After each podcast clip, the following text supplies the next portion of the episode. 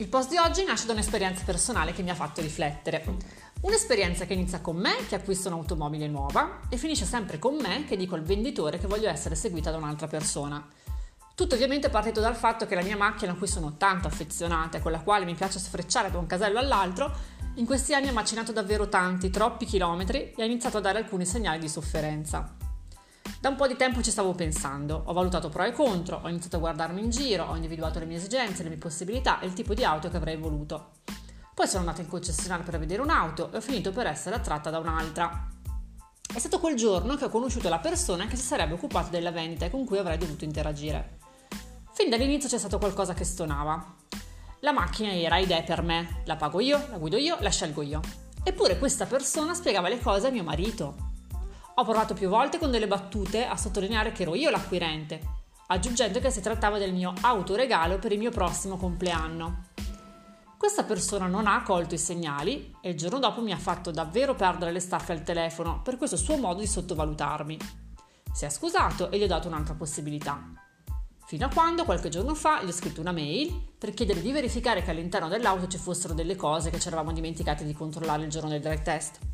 La risposta è stata frettolosa, scostata e supponente e a quel punto gli ho detto che avrei dovuto essere seguito da una qualsiasi altro suo collega da lì in avanti. Cosa c'entra questo con te il wedding planning? C'entra perché è un esempio di come questa persona abbia rovinato la mia esperienza d'acquisto non prestando attenzione ai miei bisogni. Abbiamo già parlato di come l'empatia sia una dote molto importante per un wedding planner e aggiungo che è importante sviluppare un livello decente di intelligenza emotiva se si vuole interagire con degli esseri umani attraverso il proprio lavoro, altrimenti si rischiano magre figure o di non concludere delle vendite. In che senso ha rovinato la mia esperienza d'acquisto? L'ha rovinata perché non ha fatto attenzione a tutta una serie di dati e segnali che aveva davanti agli occhi. Ero lì per soddisfare il bisogno di una macchina funzionante? Se fosse solo così, avrei potuto comprarne una più piccola o far sistemare di nuovo la mia. Lui non ha prestato attenzione alle mie parole, tra le altre, la pago io, è il mio autoregalo per i miei 40 anni. Ho preso la patente a 18 anni e 2 mesi. Non è la prima volta che acquisto una macchina, ma è la prima volta che ne acquisto una nuova, con tanto di visita in salone.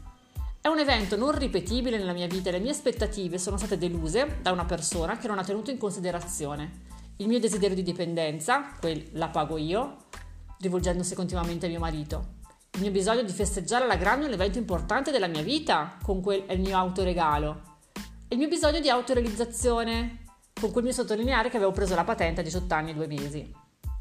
Aggiungo che rivolgersi a me come se usassi la macchina solo per andare al supermercato quando in realtà guido tantissimo e mi ritengo un pilota di tutto rispetto non ha giovato alla mia valutazione di questo venditore, che ha comunque sicuramente bisogno di un corso di aggiornamento.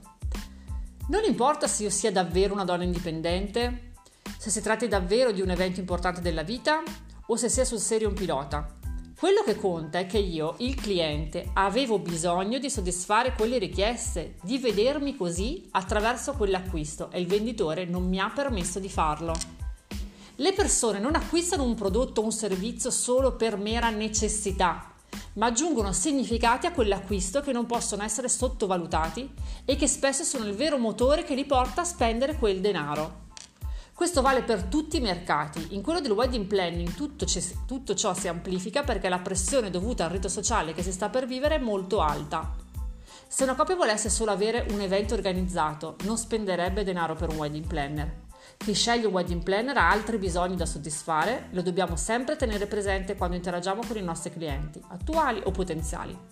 Fai sempre attenzione a quello che dicono i tuoi sposi, ma soprattutto a quello che non ti dicono Cogli i segnali e sarai una wedding planner fantastica. Per trovare i lati migliori di te ti regalo l'audio coaching dell'Academy. Iscriviti alla newsletter e sarà subito tuo.